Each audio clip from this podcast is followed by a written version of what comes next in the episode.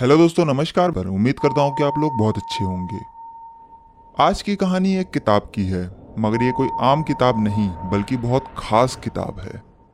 ज़्यादातर हम में से सभी लोगों ने कभी ना कभी कोई ना कोई किताब ज़रूर पढ़ी होगी। मगर क्या आपने कभी एक ऐसी किताब के बारे में सुना है जिसे शैतान की सबसे बड़ी किताब कहा जाता है? एक ऐसी किताब जिसे कागज़ पर नहीं, बल्कि जानवर की खाल पर लिखा गया हो। एक ऐसी किताब जो इतनी बड़ी और इतनी भारी है कि उठाने के लिए कम से कम दो लोगों की ज़रूरत पड़े। एक ऐसी किताब जो आज 800 साल बाद भी रहस्य बनी हुई है। एक ऐसी किताब जो जिसके पास भी गई, उसे बर्बाद कर दिया।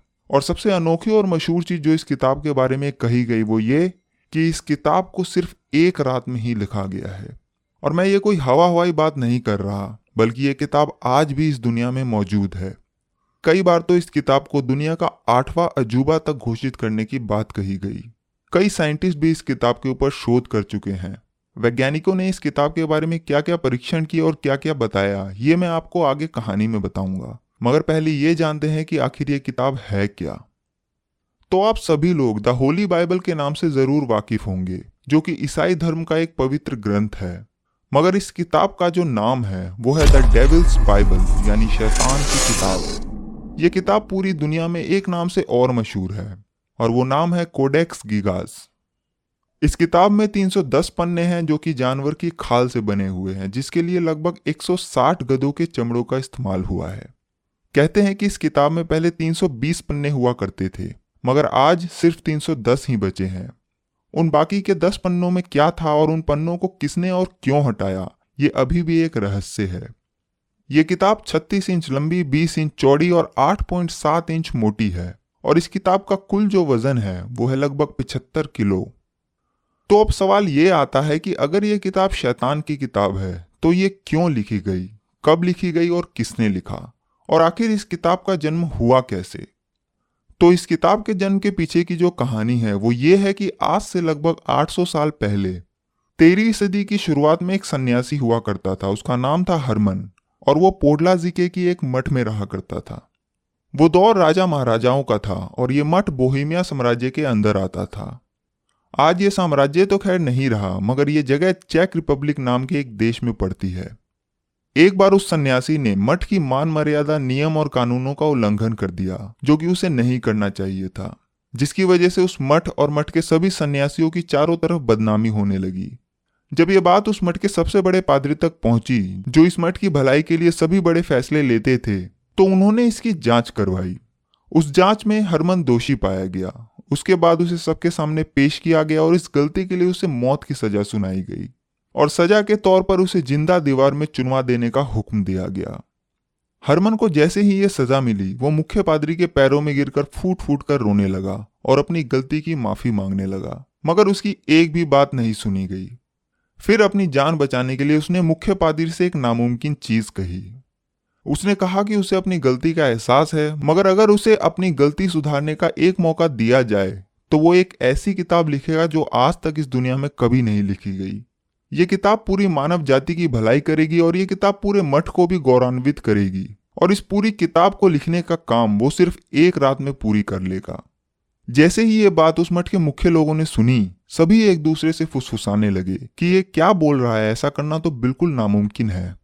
खैर, उसके बाद सभी से राय विचार करने के बाद, उस मठ का मुख्य पादरी हरमन से कहता है कि ठीक है, हम तुम्हें एक मौका देते हैं। अगर तुमने ये किताब एक रात में पूरी कर दी तो कल सुबह तुम्हारी मौत की सजा को माफ़ कर दिया जाएगा और तुम्हारी जान बख्श दी जाएगी। इसके बाद हरमन ने किताब लिखना शुरू किया और वो पूरा मन लगाकर ये काम करने लगा।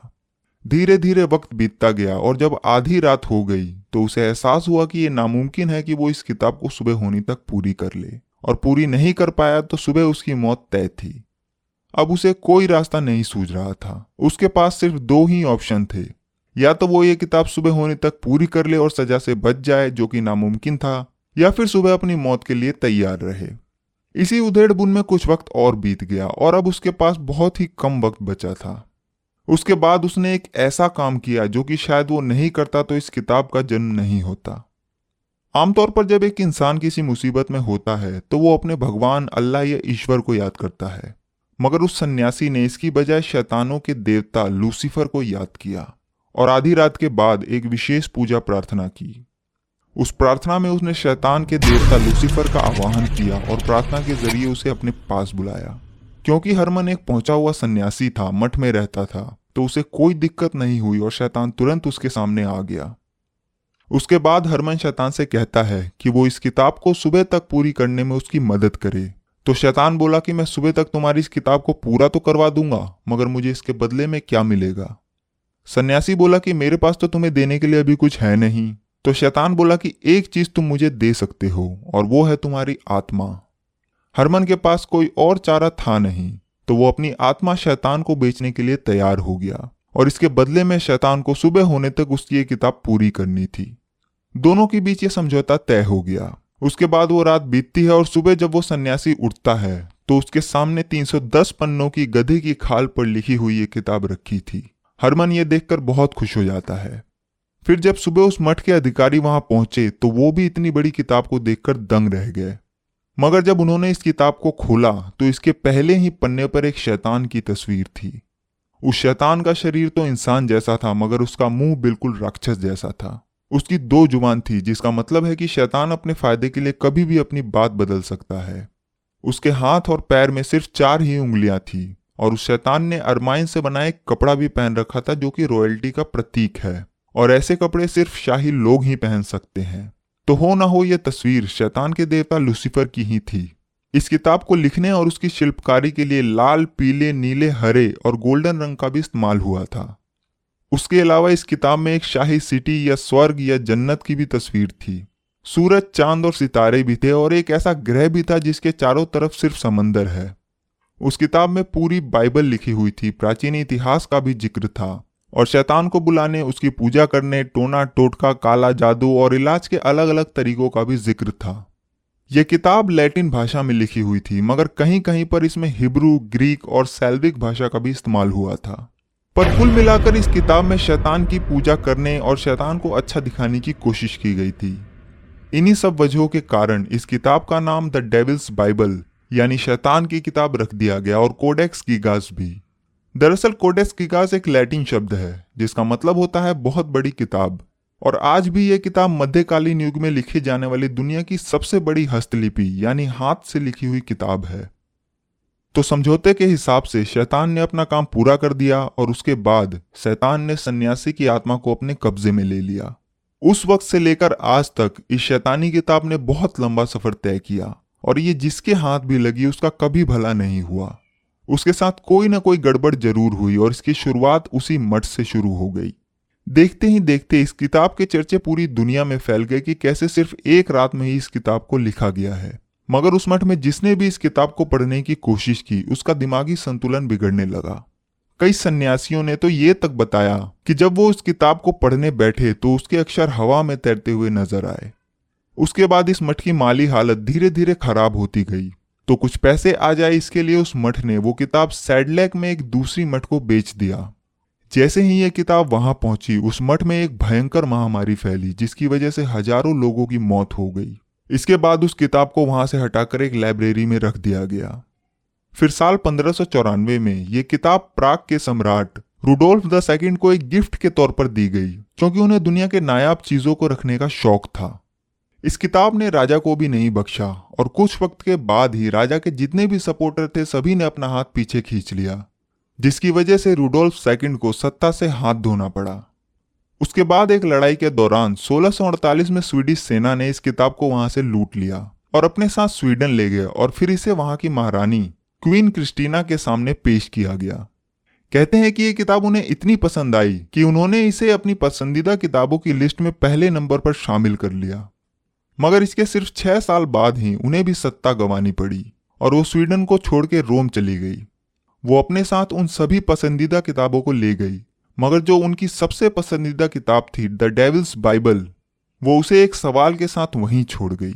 और वो सवाल ये था कि क्या वो अपनी पसंदीदा किताब को ऐसे भूलकर जा सकती है, या फिर उन्होंने इसे जानबूझकर छोड़ दिया? इसका जवाब किसी के पास नहीं था। क्वीन क्रिस्टीना के जाने के बाद इस शैतानी किताब को स्वीडन की राजधानी स्टॉकहोम की एक नेशनल लाइब्रेरी में रख दिया गया। सात मई सोलह को इस लाइब्रेरी में एक भयंकर आग लगी। उस आग में 24,500 किताबें और 1,400 हस्तलिपियाँ जलकर खाक हो गई। मगर ये किताब किसी तरह से बच गई। कहते हैं कि वहाँ पर काम करने वाले एक आदमी ने इस किताब को आग से बचाने के लिए खिड़की से ऊपर से नीचे फेंक दिया था। खैर, इसके बाद किसी तरह इसे संभाल कर रखा गया और साल 1878 में नए साल के मौके पर इस किताब को स्वीडन की नई नेशनल लाइब्रेरी में शिफ्ट कर दिया गया, जो कि स्टॉकहोम में है। उसके बाद से लेकर आज तक ये शैतानी किताब कोडेक्स गिगाज यहीं रखी हुई है। इन 800 सालों में वक्त बदला, लोग बदले, नया जमाना आया, साइंस ने भी खूब तरक्की की और जब नए समय में इस किताब के चर्चे हुए तो कुछ वैज्ञानिकों ने इस किताब के ऊपर रिसर्च करने का फैसला किया। इस रिसर्च में उन्होंने पाया कि इस किताब का हर अक्षर एक समान है। चाहे आप इस किताब के पहले पेज की पहली लाइन को देखें या फिर आखिरी पेज की आखिरी लाइन, दोनों एक जैसी हैं। ना तो पूरी किताब में लिखने वाले की लिखावट बदली और ना ही स्याही। इस पूरी किताब को एक ही स्याही से लिखा गया है। इस पूरी किताब में एक भी गलती नहीं है और इस किताब में कुछ ऐसी चीज़ें भी लिखी हुई हैं जो आज तक किसी और किताब में कभी नहीं पाई गई। इसी के बाद वैज्ञानिकों ने भी यह माना कि यह कोई आम किताब नहीं है। तो जब पूरी किताब में एक ही स्याही, एक ही जैसी लिखावट का इस्तेमाल हुआ है तो इसका मतलब था कि यह किताब किसी एक इंसान ने ही लिखी है। मगर जब इसके ऊपर और स्टडी की गई तो पता चला कि अगर कोई इंसान इस किताब को आज लिखने बैठे और इसमें जो छोटी छोटी शिल्पकारी की गई है और तस्वीर बनाई गई है, उसे बनाए तो इस किताब को पूरा लिखने में 25 से 30 साल का वक्त लग जाएगा। और अगर मान भी लिया जाए कि किसी एक ही इंसान ने 25-30 साल मेहनत करके इस किताब को पूरा किया होगा तो इन 25-30 सालों में उसकी उम्र और टाइम के हिसाब से हैंड राइटिंग ज़रूर चेंज होती। दूसरा कि अगर ये किताब बहुत सारे लोगों ने एक साथ मिलकर लिखी होती तो कहीं ना कहीं कोई ना कोई बदलाव ज़रूर होता। पर एक्सपर्ट के हिसाब से इस पूरी किताब में हर एक अक्षर एक समान है। हालाँकि वैज्ञानिक शैतान जैसी किसी भी चीज़ पर विश्वास नहीं करते मगर उन्होंने ये माना कि यह किताब एक ही इंसान ने बहुत कम वक्त में लिखी होगी, जो कि पॉसिबल नहीं है। तो क्या इस किताब के बारे में जो कहानी है वो सच है? और इस किताब को खुद एक शैतान ने अपने हाथों से एक ही रात में लिखी है, क्योंकि एक आम इंसान के लिए ऐसा करना नामुमकिन है। इस बात को इसलिए भी नकारा नहीं जा सकता और झूठा और मनगढ़ंत नहीं कहा जा सकता, क्योंकि ये किताब आज भी National Library of Sweden Stockholm में महफूज रखी हुई है और आज भी लोगों को देखने के लिए मौजूद है। अगर आप लोगों को कभी स्वीडन जाने का मौका मिले तो स्टॉकहोम की उस लाइब्रेरी में ज़रूर जाइएगा और इस किताब को ज़रूर देखिएगा। तो ये थी कहानी दुनिया के सबसे खतरनाक किताब की। मुझे उम्मीद है कि आप लोगों को ये कहानी पसंद आई होगी।